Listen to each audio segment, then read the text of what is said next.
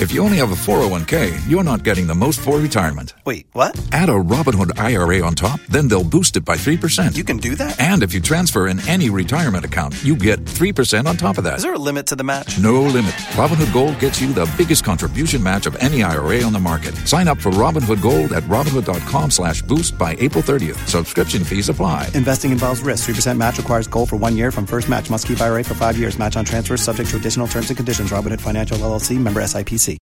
Spin your passion into a business with Shopify and break sales records with the world's best converting checkout. Let's hear that one more time. The world's best converting checkout.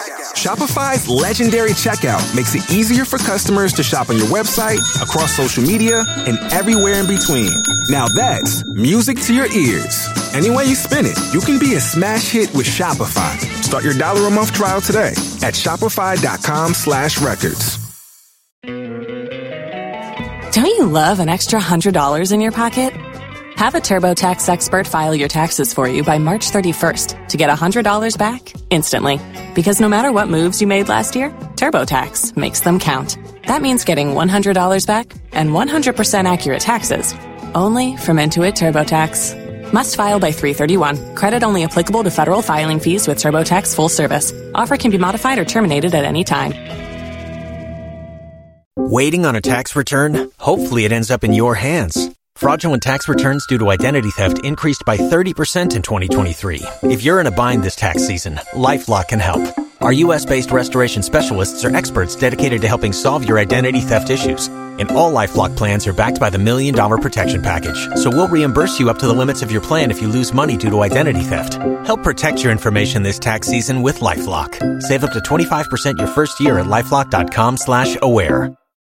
If you own a vehicle with less than 200,000 miles and have an auto warranty about to expire or no warranty coverage at all, listen up. CarShield has a low-cost month-to-month vehicle protection plan that covers more parts than ever. Visit carshield.com slash audio to find out how you could pay almost nothing for covered auto repairs. Drivers who activate this vehicle protection today will also receive free roadside assistance, free towing, and car rental options at no additional cost. Get your free quote today at carshield.com slash audio. That's carshield.com slash audio. If you only have a 401k, you're not getting the most for retirement. Wait, what? Add a Robinhood IRA on top, then they'll boost it by 3%. You can do that? And if you transfer in any retirement account, you get 3% on top of that. Is there a limit to the match? No limit. Robinhood Gold gets you the biggest contribution match of any IRA on the market. Sign up for Robinhood Gold at Robinhood.com slash boost by April 30th. Subscription fees apply. Investing involves risk. 3% match requires gold for one year from first match. Must keep IRA for five years. Match on transfers subject to additional terms and conditions. Robinhood Financial LLC member SIPC. ¿Escuchas ese rugido? ¿Sientes la experiencia de poder? ¿La emoción de la libertad? Ya estás preparado para vivir tu nueva aventura. Nueva Ram 1500, hecha para vivir. Ram es una marca registrada de FCA US LLC.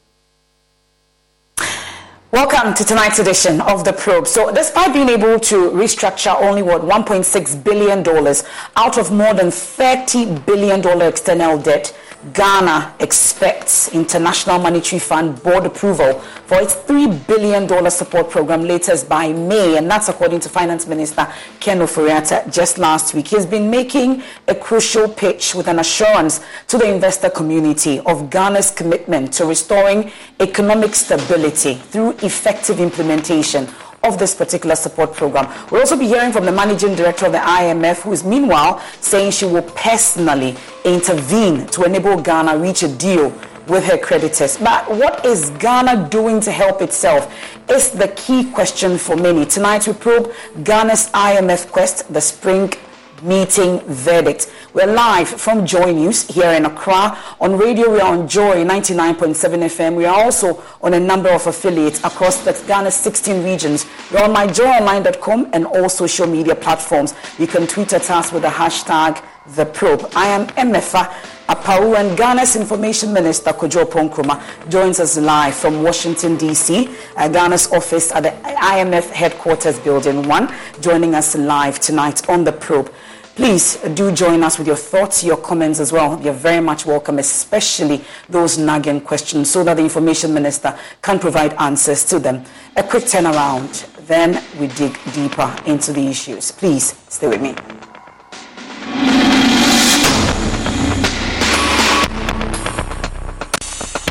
Uh, just keep at it.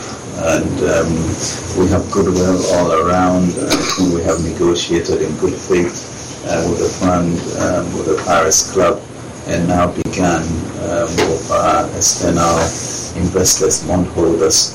Um, and I expect that, you know, the ship will be brought to port uh, in good order.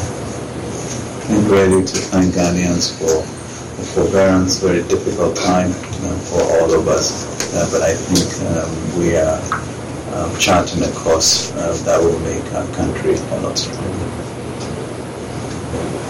Mr. Grateful. Um, the delegation is led by the Minister for Finance, supported by the Minister of State, the Governor, and the Deputy Governor also leading the Bank of Ghana's uh, teams that are part of the delegation. Um, you see the directors uh, of the Ministry of um, Finance as well. Um, so. I'm grateful to you and the team. Colleagues, I'm grateful. Minister, in- we have worked very hard and very swiftly to have the uh, a program for Ghana, 3 billion support program for Ghana in place. Uh, we have been urging Ghana's creditors to act swiftly. Uh, my uh, uh appreciation for uh, also the proactive role of the Minister of Finance of Ghana in reaching out to creditors. we are expecting that next week there will be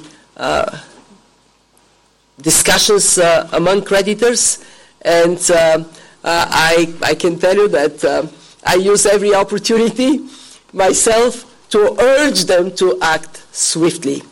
Uh, let's remember that um, uh, Ghana, for a long time, has done really well to tap markets to finance its growth path. it has been like all innocent bystanders hit by COVID, hit by the war uh, in uh, uh, Ukraine. Uh, and it has uh, complicated uh, domestically the ability to, to finance the, the budget. so a country that has long track record of sound macroeconomic management ought to be supported to return to, uh, uh, to markets. So our program is a bridge for Ghana. Uh, and to and to, to tell you the to tell you the truth, I'm actually quite optimistic. I think Ghana is going to move. The, um, the creators are going to move, and we are going to uh, move swiftly. So I guess the short answer to you is stay tuned and stay positive. Managing Director of the IMF, Kristalina Georgieva, there, welcoming us back uh, to tonight's edition of the Probe. Information Minister Kojo Nkrumah is on the other end, um, joining us live from Washington. So it's a good time to start talking. Thank you so much for joining us once again. Pleasure uh, to have you on the Probe. Maybe we'll have to try and see if we can hear you, Mr. Nkrumah. You'll have to unmute, Mr. Nkrumah. Okay, it, it appears um, he's unable to hear us. Uh, Mr. Nkrumah, can you hear me? Maybe we'll try again uh, if you can hear me, Mr. Nkrumah. Can you hear me now? Okay, can you hear me now? I mean, I'm sure um, that, that, that will be resolved. Um, yeah, if um, we, we, will be good. So let's um, start off. We know that the spring meeting uh, for this year is ending today. Started from the 10th to the 16th. A number of issues have come up that we'll be digging deeper into, a number of questions we have. But uh, let's talk about how it's been so far for the Ghanaian team. Can you hear me, Emefa? Can you hear me? Yes, we can hear you now, Mr. Nkrumah. Um, yeah, thank you. Um, I think uh, first uh, we should put in context what the spring meetings are about. Uh, the um, International Monetary Fund and the World Bank uh, have two meetings a year. They have the spring meetings and then they have the annual meeting somewhere in October.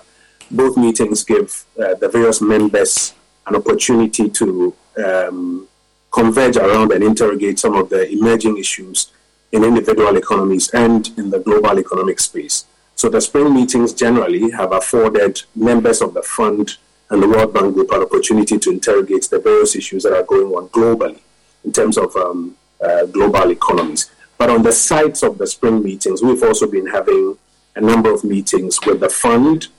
Um, yesterday, we had a meeting with the managing director um, of the fund herself, uh, with our um, external creditors, uh, with uh, investors uh, in Ghana, both on the market side and then in terms of um, you know FDIs and a number of other groups. But I think generally the testimony is that it's been a good set of meetings. And what remains now is how to appropriate the benefits from all of these meetings. Okay. Well, we understand that um, the Ghana team is going to meet um, these external creditors, the Paris Club.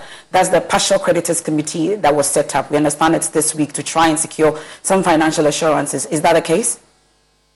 Um, there have been a number of meetings already, and there will be some more uh, meetings.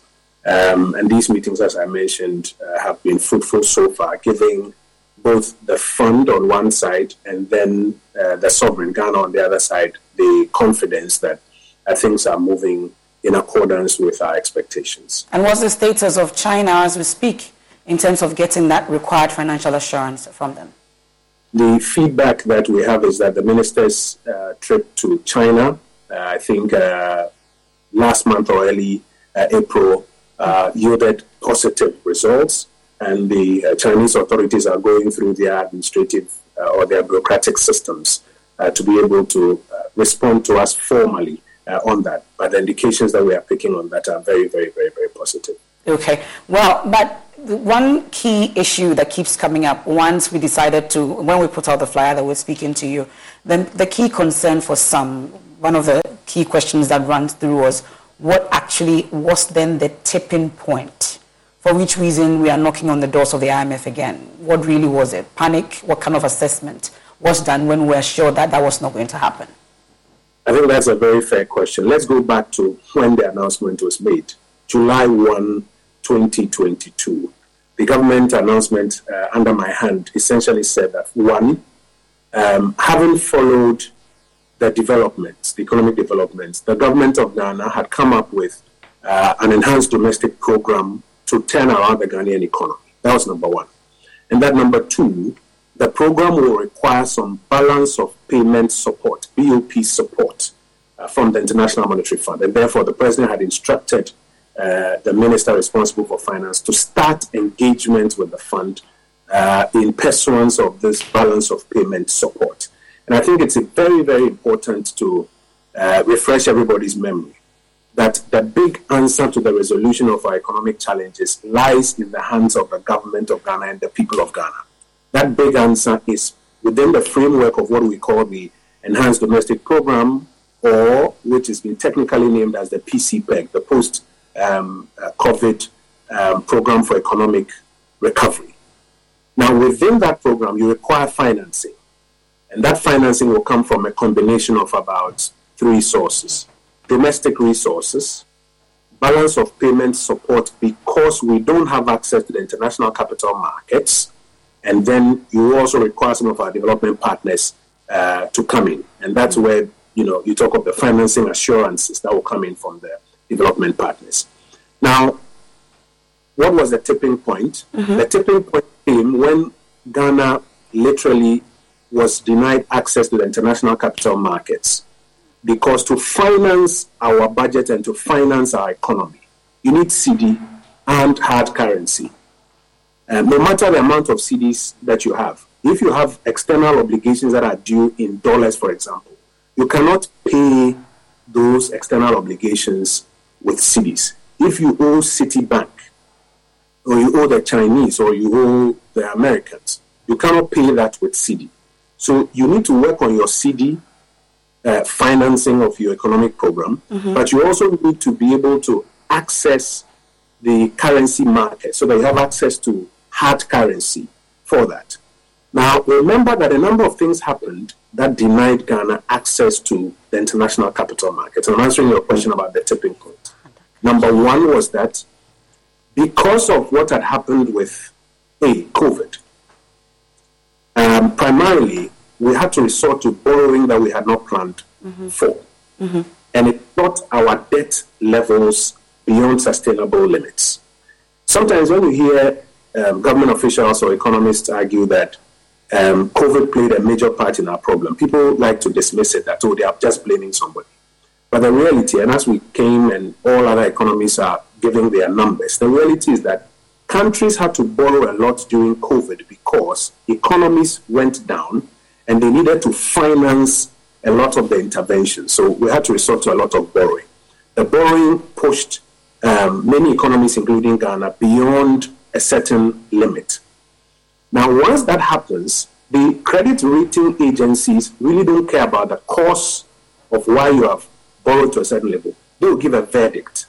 And the verdict they gave was that our debt had reached a particular level, and therefore, in terms of credit ratings, they were going to downgrade our credit ratings. That quickly becomes a signal to other potential investors and lenders who would have ordinarily invested hard currency in your economy. And once those credit ratings came, then you could not access the international capital markets because they had more or less issued a warning to everybody that Ghana's debt had reached a particular level. Never mind what caused it, mm-hmm. but Ghana's debt reached a particular level. Now, at that warning point, you won't get new inflow of dollars. It's only your reserves that you are now depending on to meet all your obligations, such as buying uh, uh, uh, uh fuel on the international market, importing essential medicines, importing essential items into the Ghanaian economy. You are now relying on just your reserves. You are not necessarily earning or bringing in new dollars because they have issued a warning, and therefore investors are skeptical of investing uh, into the Ghanaian economy in terms of market investors. So you don't have access to the capital markets. That became the tipping point. Now the point as Mr. President said, while we have a big program, the fund remains one of the only places where you can get access to the international capital markets or get access to an inflow of forex to show up the program that you want to uh, run. And that was a point at which, on the 1st of July, the president calls to that engagement uh, to start, and we've been working on it so that we can primarily get access to the uh, capital market. Because if you don't, as demand rises for, for example, the dollar, and supply of the dollar is limited, the price of the dollar will go up. That is what you call depreciation of your currency. And once depreciation sets in, even if the price of the item on the global market has not changed, the price in Ghana will go up because now it's being bought with a more expensive, uh, may I say, cedi. And that then culminates into your cost of living challenges that you're having. So that became the tipping point. That was the point that the president made that um, you know, decision, and we've been acting on his instructions since then. Then, what's the confusion with the timelines that has been communicated over the period? Started off March ending, now we've ended at May. Uh, we're told even that we don't really know if that is really a concrete assurance that you're giving us. What's really the confusion? Again, I think that's a very, very important question. So let's start with the timelines. The very first timeline that was mentioned from July last year was that we expected to use six months to complete negotiations for a staff level agreement so that by the end of the year, we'll have a staff level agreement. I remember, and I, and I think if I recall, I was in your studios on one of these shows when you know questions were coming in, and a lot of commentary was coming into the fact that it is not possible to conclude a staff level agreement within six months. To the glory of God, the Republic of Ghana was able to conclude the staff level agreement before 31st December last year. So that timeline was not missed. The second timeline that was given was that having concluded the staff level agreement, we need to complete the prior actions. Don't you love an extra $100 in your pocket? Have a TurboTax expert file your taxes for you by March 31st to get $100 back instantly. Because no matter what moves you made last year, TurboTax makes them count. That means getting $100 back and 100% accurate taxes only from Intuit TurboTax. Must file by 331. Credit only applicable to federal filing fees with TurboTax full service. Offer can be modified or terminated at any time.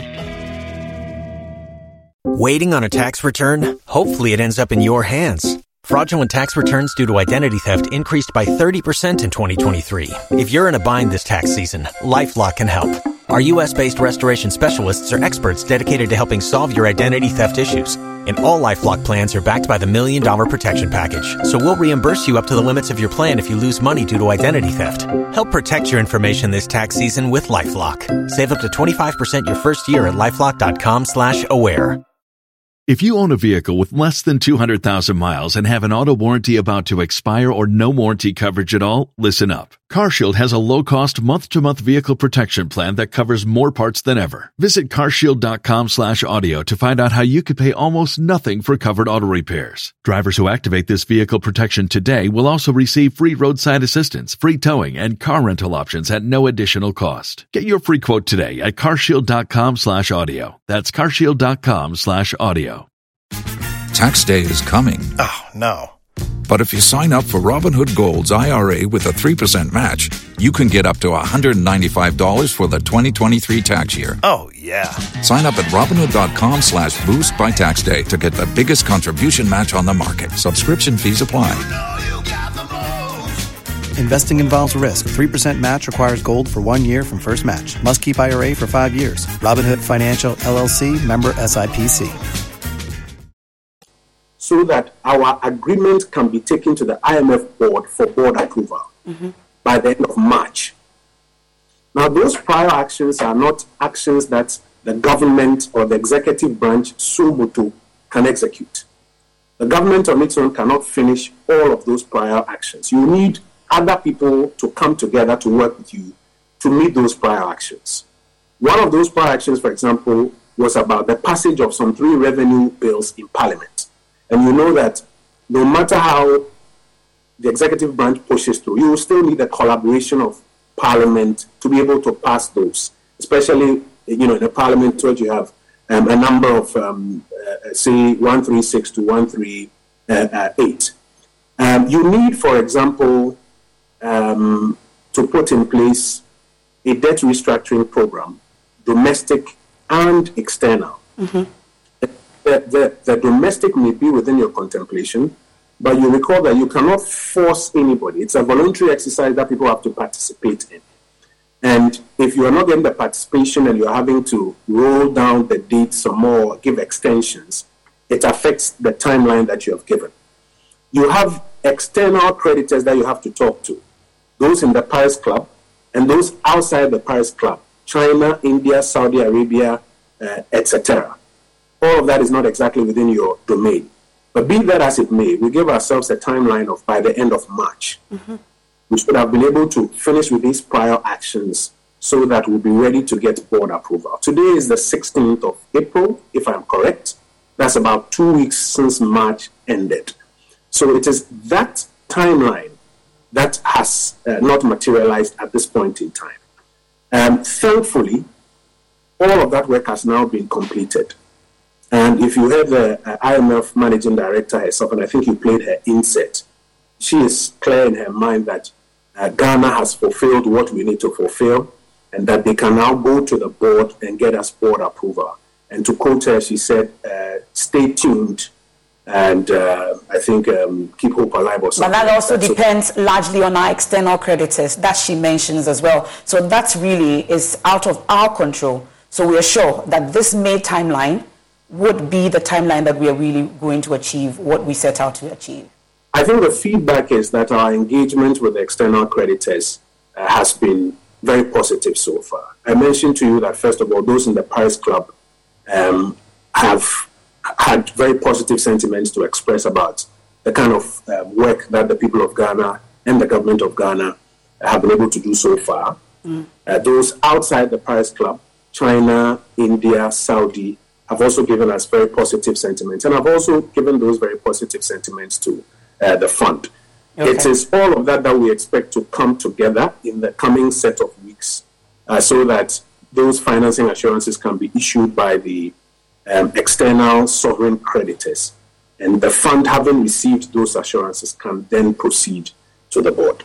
Well, we'll get into the questions, but one key issue, since we are talking about the, the debt exchange program as well, let's talk about the total fiscal savings that the government has been able to make out of this domestic debt exchange program? I'm sure we can give us uh, some understanding of where we are. It's Spring Black Friday at the Home Depot, which means it's time to get your outdoor spaces ready so you can enjoy more this season. Right now, you can get the Stylewell Park Point four-piece patio set at a new lower price of $3.99. With its stain-resistant cushions and modern relaxed styling, it's the perfect centerpiece for your porch, deck, or patio, whether you're looking for sunny lounging or evening gathering.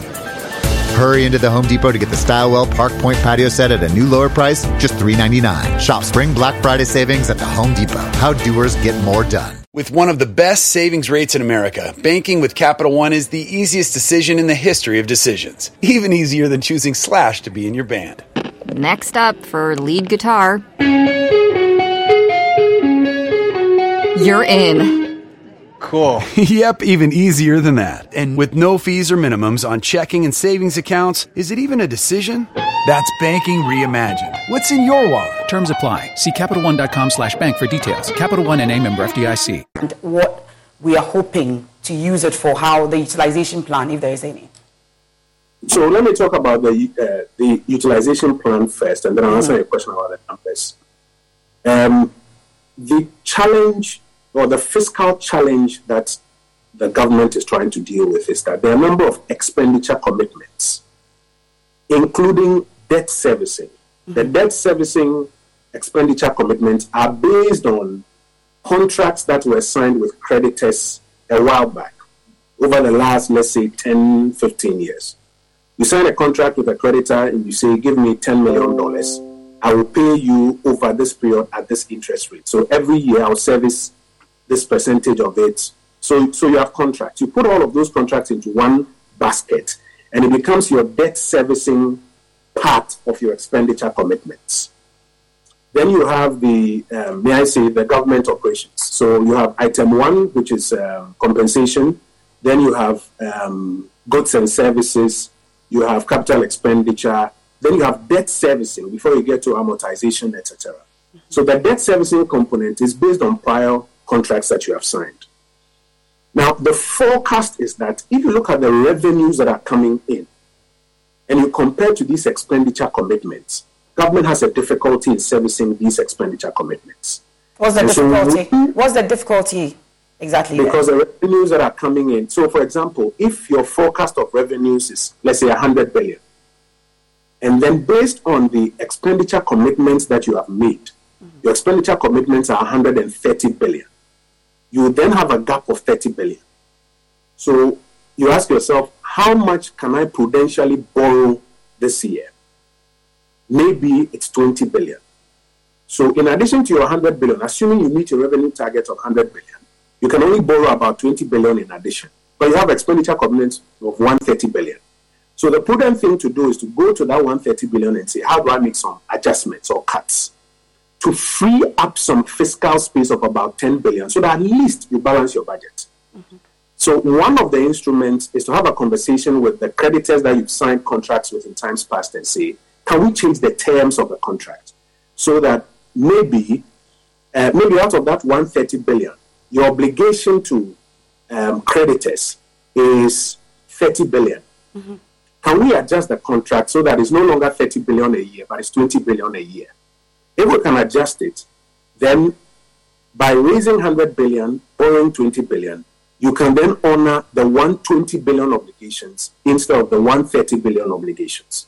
So the conversation with creditors essentially was or is how do we adjust the old terms? How do we exchange some of the old debts for new debts at the new terms so that the government can honor its obligations? And that is the kind of conversation that uh, has been going on. So the, um, the domestic side of it um, was aimed at helping the government to adjust its expenditure commitments to meet the revenues. That's number one. So it's not like there's going to be an alternate use for that money. Okay. It is commitment that you have, which if you look at the forecast, you can't meet.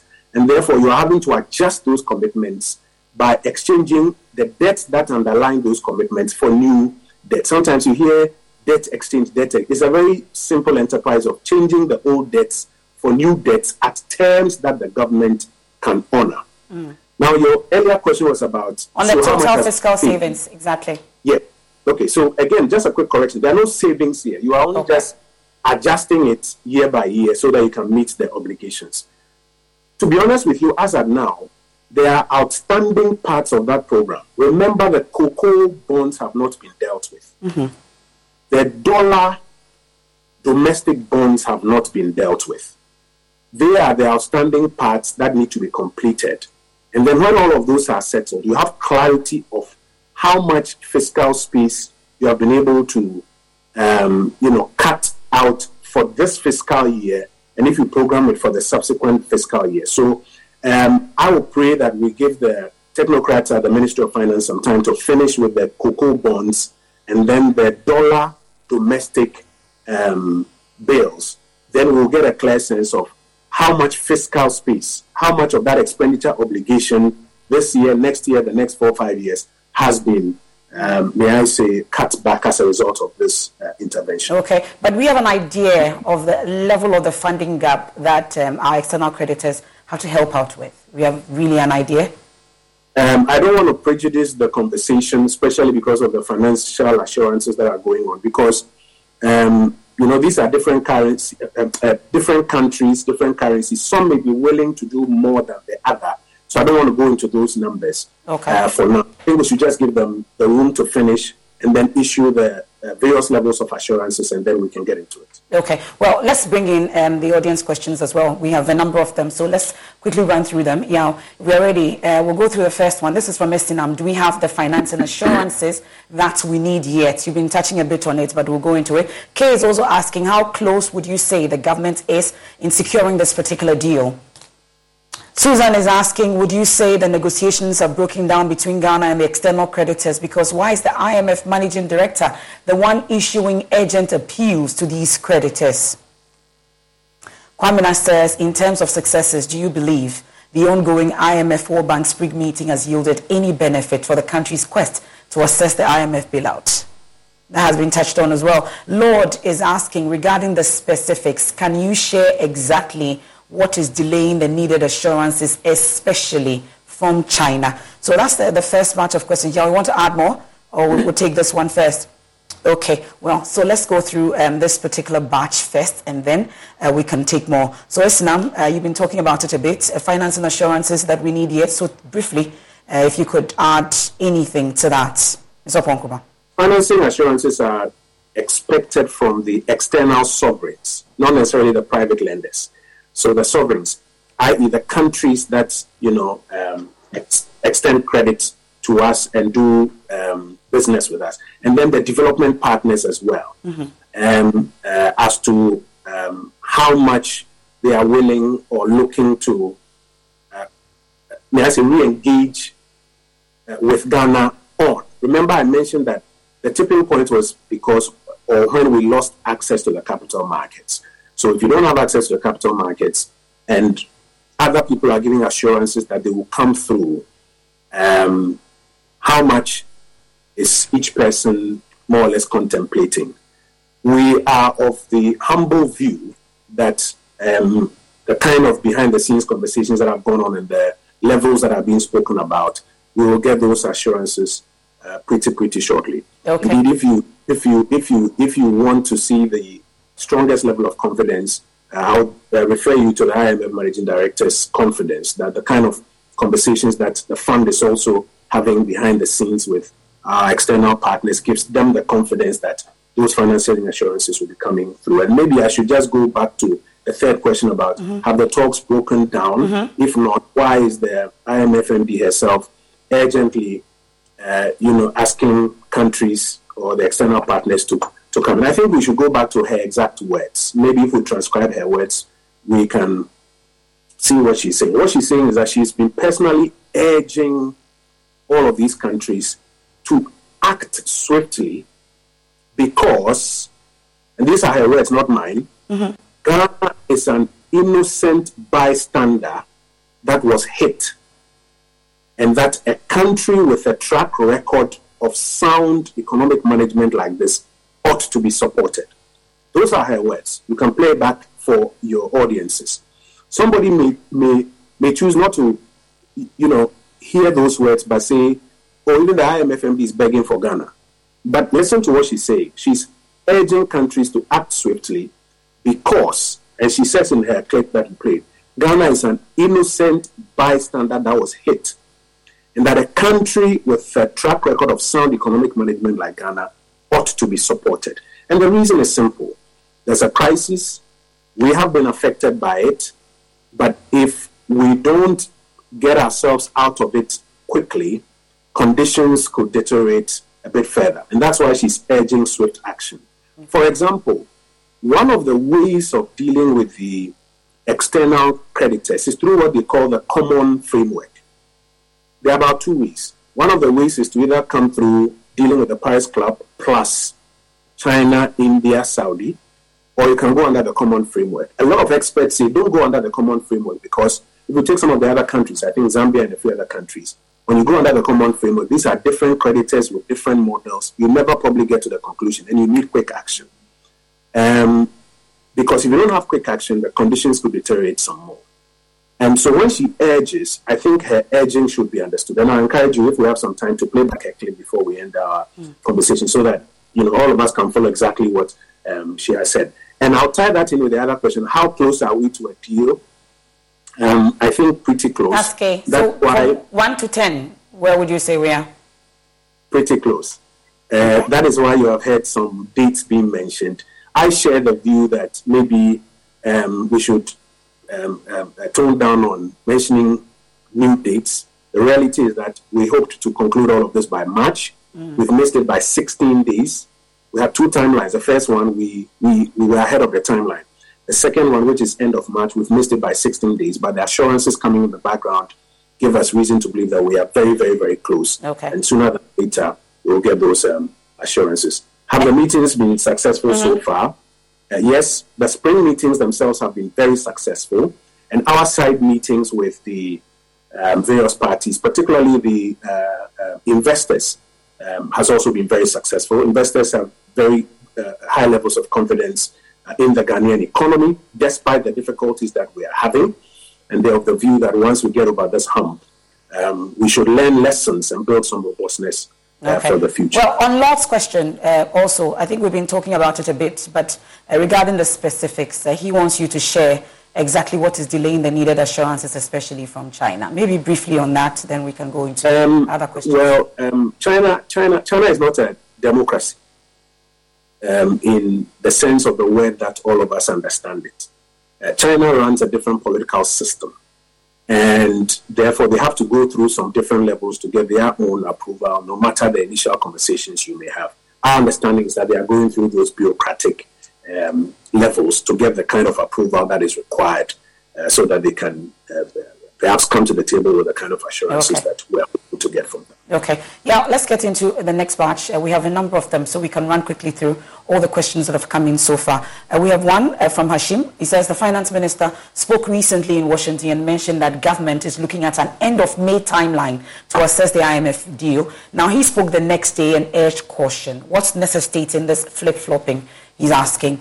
And Xavier says some analysts, including Dr. Theo Acheampong, Professor Bokpin, and Lord Mensah, are all asking government to stop issuing timelines Will the finance minister stop speaking about definite timelines? Xavier. Well, let's go in. Musbao says, is there fear in government circles that Ghana may be like Zambia, which got a staff level agreement but struggled or struggling to get the needed external creditor assurances to move the IMF deal forward? The next one, and um, we have one from Samuel.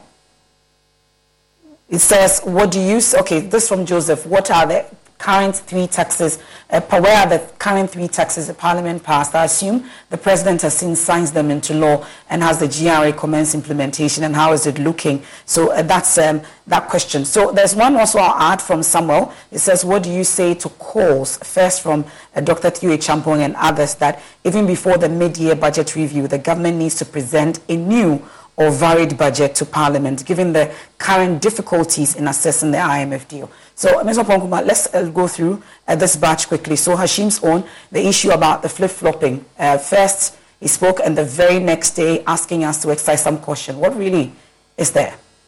No, so, I mean, I don't think it's flip flopping. I think um, this is what some people would describe as cautious optimism. Yes, we're optimistic uh, that um, it will land well, looking at the kind of um, conversations that have taken place so far. But I think it's also important to be cautious that um, we are not out of the woods yet. There's a lot of work. In fact, you know, when you get a board approval, that's not the end. That's actually the beginning of the real work. Um, if you recall the press conference we had at the finance ministry when the SLA was announced, I remember mentioning in our closing remarks that there was a lot of work that needed to be done between the SLA and getting board approval. And today, time has borne us right. And actually, when we are done with the board approval, it's not the end. There now needs to be a lot of work, first of all, on getting the balance of payment supported program of the IMF, getting it right, and then getting the bigger economic recovery program right um, as well. So it's cautious optimism, and I think we can all take it in um, good faith. Uh, I think I've already commented on timelines. Yeah. Uh, we have had two timelines so far. One was before 31st December. We did the SLA before that. And we thank all the stakeholders, the people of Ghana, the technocrats at the Finance Ministry, Parliament, uh, all of those who helped to help us get that. The second was to go before board by the end of March. We have missed that by 16 days. Um, and as I explained earlier, because a lot of the prior actions may not exclusively be within our domain, you need other partners to come on board. You were just asking me about China mm-hmm. and all of those other people. But thankfully, I think we are landing well. So, for these economists, for instance, maybe we should stop issuing timelines and stick to the work. Then maybe when we are done, we can be giving the timelines or definite ones for that. No, but the timelines come when you ask me questions. Remember this evening, you've asked me about three, four times, you know, about timelines, and I have rather been cautious not to mention timelines. So, um, you know, it's not like we are happy to be given timelines, but in transparency and in engaging with the media, sometimes you ask the question, and I think the finance ministry officials have shared those timelines with us. I think, to be fair, those timelines have not been very far off. Uh, we just have to ensure that we get it done moving uh, forward. Do we have a fear that we may become like Zambia? Exactly. Very, very Still struggling. We are very, very hopeful that Ghana will not be like um, Zambia. Um, the taxes, I'm informed, or the um, the bills that were passed. But, but, but, back to the Zambia issue, really, what makes us so sure as a country? Because this is not really really within our powers. Yesterday, in our meeting with the IMF managing director, and I don't think this is a secret, I can share it. She made the point that one of the things that has been helpful in Ghana's case to help us to get a staff level agreement in less than six months, between 1st of July and 12th of December. Remember, everybody said we couldn't do it. Mm-hmm. One of the things that, according to her, has contributed to that is the speed with which we have negotiated, and more importantly, the seemingly difficult prior actions that the government and the people of Ghana have taken. And for the kind of things that we've had to do back home have not been very pleasant to anybody. But those very difficult decisions that the people of Ghana and the government of Ghana were able to put together. Those who volunteered their uh, debts to swap their old debts for new debts. Um, those who took the necessary cuts in expenditure that were announced. Um, those who more or less saw reason with us to help get these revenue measures through. Those very difficult decisions have contributed to Ghana's fast tracking of our negotiations. And if you compare to some of the other countries that have delayed, mm-hmm. they have not necessarily been able to do that. And so, according to her, it is one of the things that the people of Ghana and the government of Ghana need to be commended for. And that is also why the international community is very uh, willing and ready to help us, having okay. seen how we are willing mm. to. But, but, but a while longer on the IMF managing director, really, uh, we could all tell the excitement all the time when she's talking about Ghana, especially when questions about Ghana comes up, at least watching a few of those press conferences. And every time she's had the opportunity to talk about Ghana. The concern then is what really isn't it for the IMF? Why are they so interested in Ghana's case? I'm sure it, it's come up a couple of times. Maybe it's a good time to address that for us as a country. Really, yeah, why are they so interested in our case?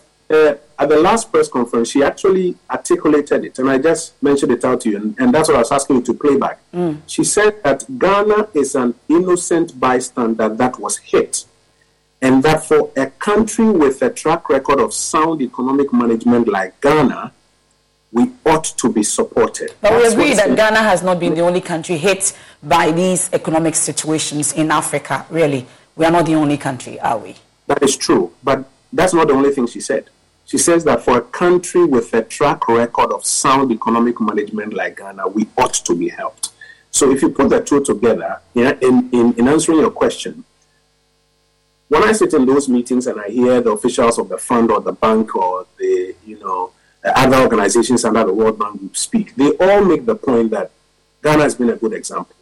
We have challenges. It should be in the interest of everybody to help resolve those challenges. Is the fund not worried that we've been there 17 times and they're still so interested in our case and wanting to help every time we come knocking?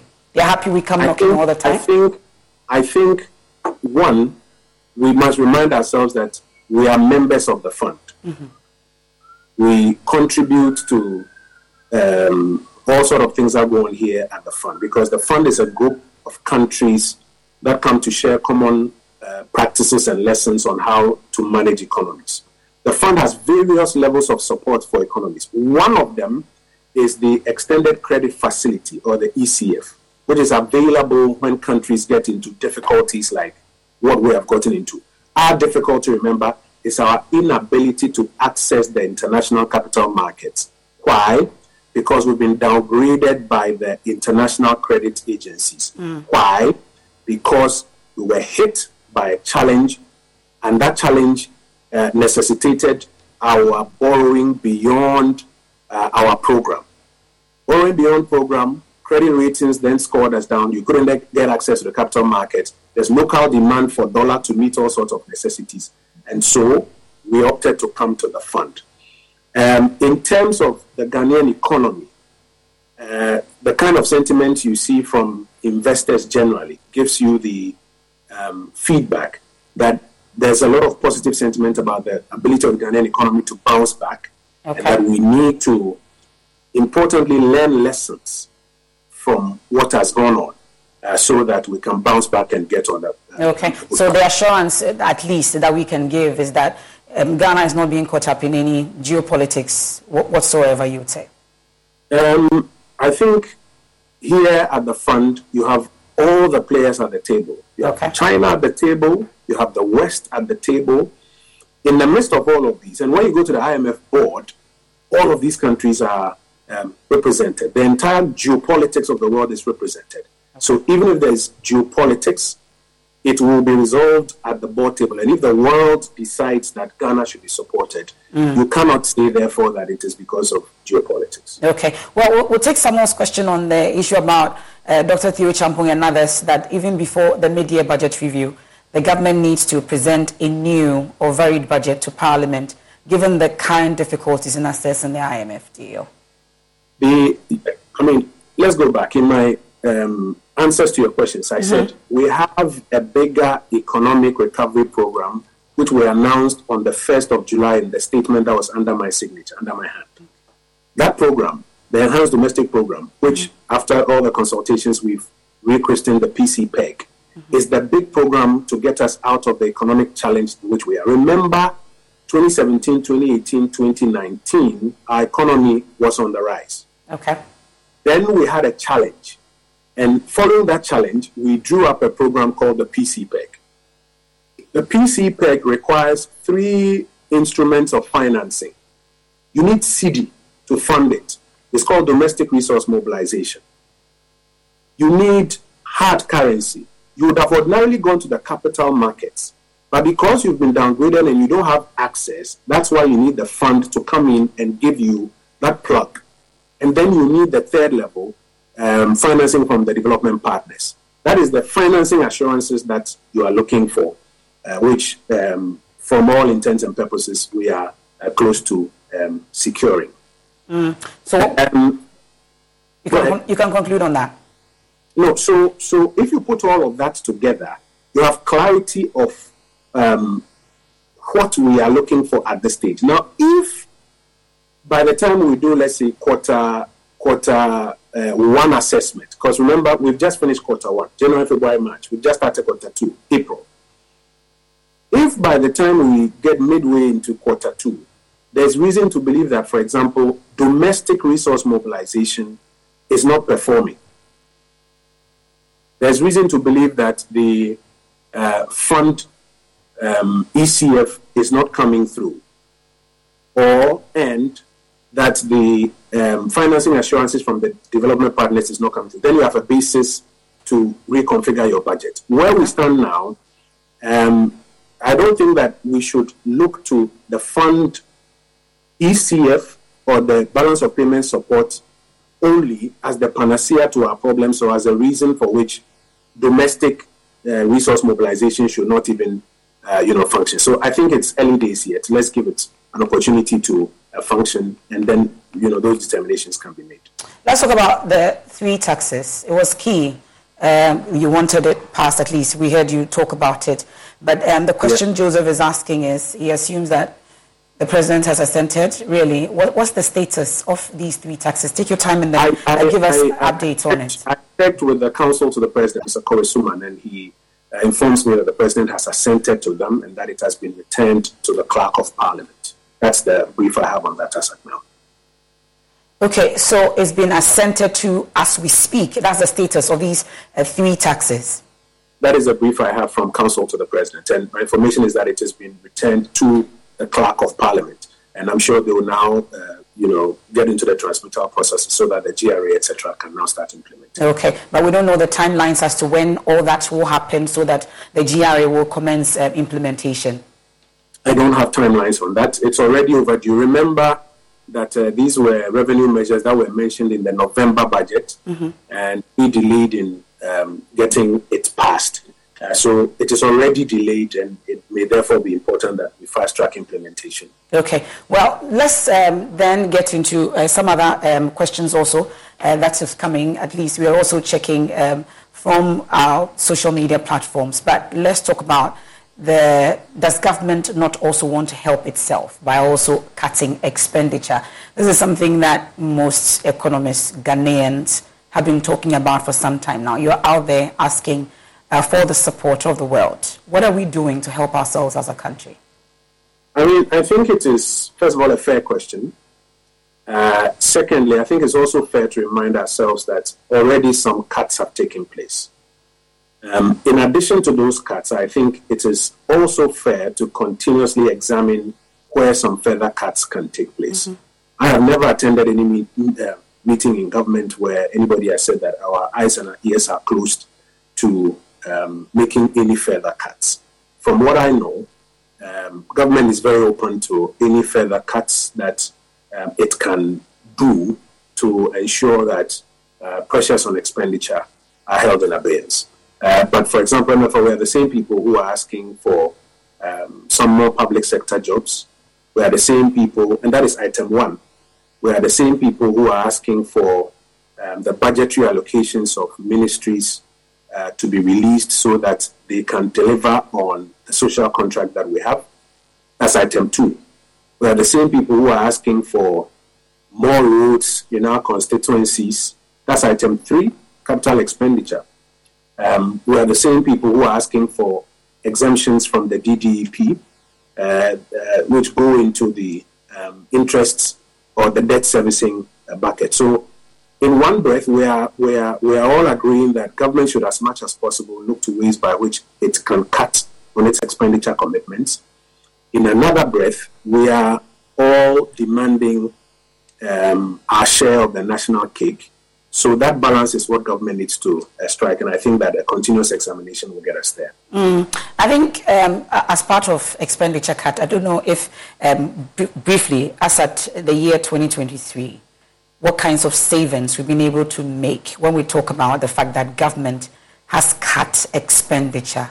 You know, how much really have we made from that? Do we know? I think the 2023 outturns will come out in first quarter 2024 I think that's when the outturns will um, come out. I think the outturns uh, for 2022 are now about coming out from uh, the finance ministry. That's first quarter 2023, and it will give us a real sense of, um, you know, in terms of nominals, how much has been saved. But you can just look at the deficit as a guide. Did we exceed the deficit, or did we stay within deficit, despite the fact that revenue underperformed? And I think that um, the data speaks for itself that despite the fact that revenue underperformed, total revenue underperformed, we did not exceed the deficit for the year 2022. So while we are looking at the nominals, which will be coming out at the end of uh, uh, quarter one, already you can see that indication that um, we have not gone beyond the bar. Okay. With the team um, currently at, at, the, the spring meeting, how many are we, are we able to tell? As part of CATS, we want to know how many of us are in Washington, D.C. For these meetings, which are mostly virtual. I think that, well, no, it's not true that these meetings are mostly virtual. That is not correct. Um, a lot of these meetings are uh, in person. So um, I don't think that's a new dynamic we should introduce. I know the Minister of Finance himself is leading the team. I know the uh, Minister of State uh, for Finance came in briefly, he's gone back to Accra. Uh, I have been here um, supporting um, the Minister from, I think, the fourth day or so on a number of specifics um, and then there's a technical team of about three directors uh, from the ministry the director of debt, the chief economist, um, the two of them, and then the director of the financial sector um, who are here. Okay. Well, there's a, a, an issue on the. It's Spring Black Friday at the Home Depot, which means it's time to get your outdoor spaces ready so you can enjoy more this season. Right now, you can get the Stylewell Park Point four-piece patio set at a new lower price of $3.99. With its stain-resistant cushions and modern relaxed styling, it's the perfect centerpiece for your porch, deck, or patio, whether you're looking for sunny lounging or evening gathering. Hurry into the Home Depot to get the Stylewell Park Point patio set at a new lower price, just $3.99. Shop Spring Black Friday savings at the Home Depot. How doers get more done. Support repayment for these loans. Uh, we know that they've all been put off till after 2024. What talking about? So that's uh, most of them we are told about. We, measures that are in place for the country to meet the debt sustainability by 2028, for instance. Really, it appears that most of these loans that we are taking, we will not pay until what 2028 amongst others. The concern is it appears that government may be shaking that responsibility for those who will come after this particular government to take up. So um, I think either way you look at it, um, we cannot talk about a shaking of responsibility in the sense that government will still have to pay what it owes. The question is how much do you pay in a particular year, looking at the revenues that are coming in. You have old contracts that put expenditure obligations on you how much of it can you settle looking at the inflows that are coming in? And it is the adjustment of how much you can settle in a year that government has been discussing with the various categories of um, creditors. So I don't think it's a shirking of um, responsibility mm. or it's um, a, a decision by government not to pay. Government will pay. It happens that this is a time when these conversations are going on and this restructuring is taking place.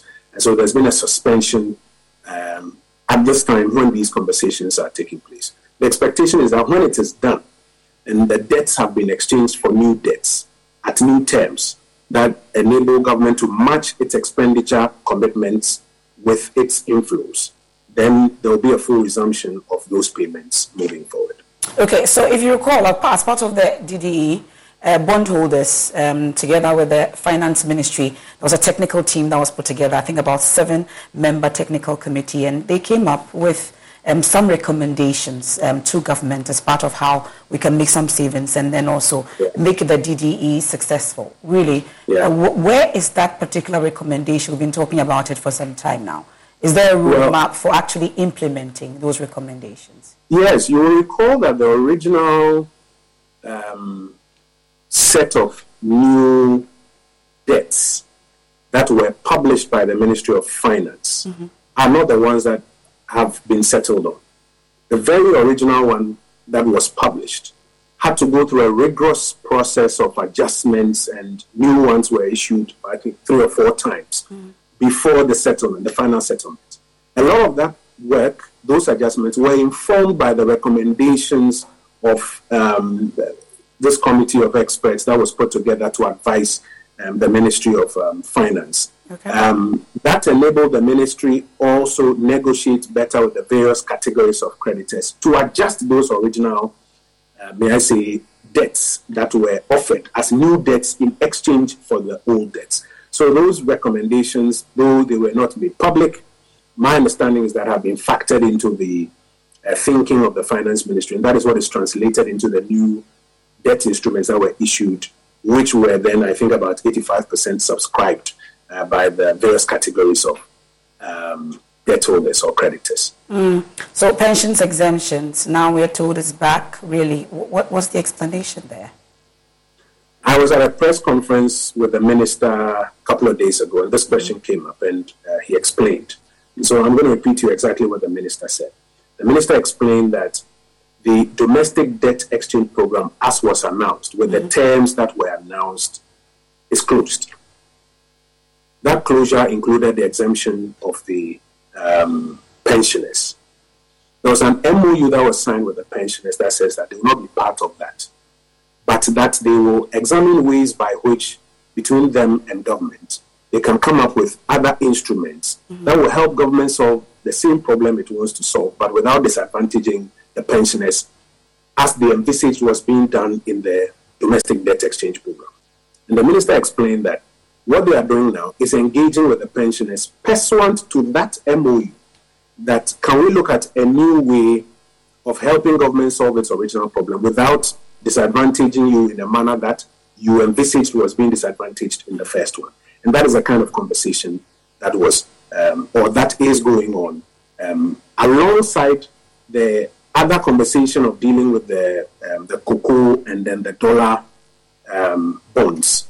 That is a conversation that they are having with the president. That was the explanation that the minister gave uh, in his press briefing a couple of days ago. In fact, tonight he has another press briefing um, with the um, Ghanaian media and other press houses that are here. Uh, and um, already we've received a lot of questions um, to that effect. And I think that some more engagement will help clear it up. Okay. Well, um, Mimi has a question, and she says a key concern is government's expenditure. There are hints that cutting down on expenditure and size of government is on the table. Is that correct? As part of talk with our external creditors, has it come up? Government size, has it come up? No, not that I am privy to. I haven't heard that come up in any of our meetings with external creditors so far. But I answered you earlier by saying that I've never been to a meeting of the government of Ghana where it has been said that the doors are closed to any possible ways of cutting expenditure. the doors are not closed. When exactly are we seeing action, especially with government size? There has already been action. I've already size. mentioned to you that, in fact, you asked that, so what are the outcomes for 2022? And I mm-hmm. reminded you of the timelines that mm-hmm the timelines are now due for the numbers to uh, come out. There's, there's already been action on various um, levels, and I've mentioned that the doors are not closed to further cuts as are being examined. And as we go through and as we examine some more, there are places where some more cuts can be done. It makes sense to make those cuts. Mm, but um, as in the number of ministers, that we are not going to see any, um, you know, cut reduction in that size. Are we ever going to see that? the understanding I have is that Parliament does not even share that view. The Parliament does not share the view that the number of ministers should be reduced. No. How you so? saw what happened in Parliament the last time. Um, uh, literally, that question was put on the table.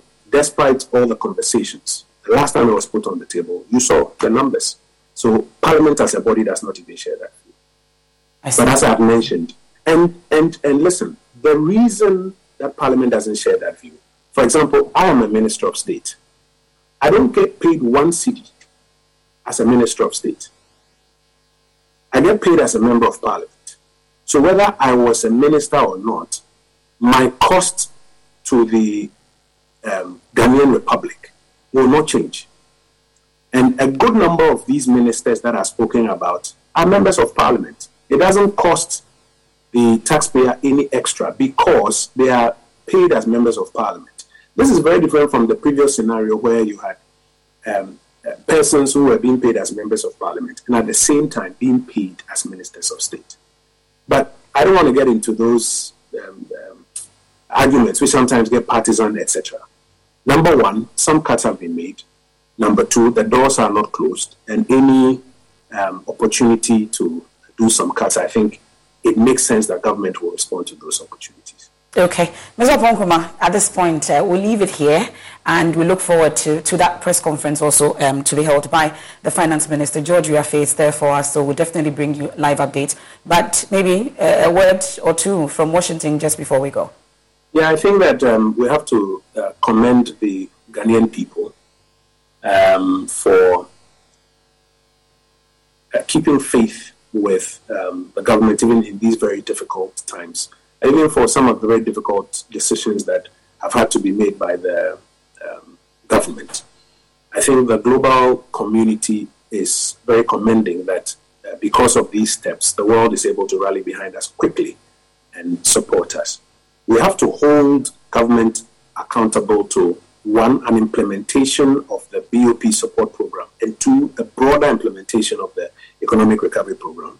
We have to all then also find out what is our various roles in helping the Ghanaian economy recover and rise up to um, that role. And I think that together uh, we can get our economy back onto those high heights uh, before we were hit by these challenges. Mr. Oppong Nkrumah is Ghana's Information Minister. I am Emefa Apawu, and that's it uh, for tonight's edition of The Probe. There's more when you log on to myjoyonline.com. For our radio audience, A Walk with Jesus, it's up next. Have a good evening.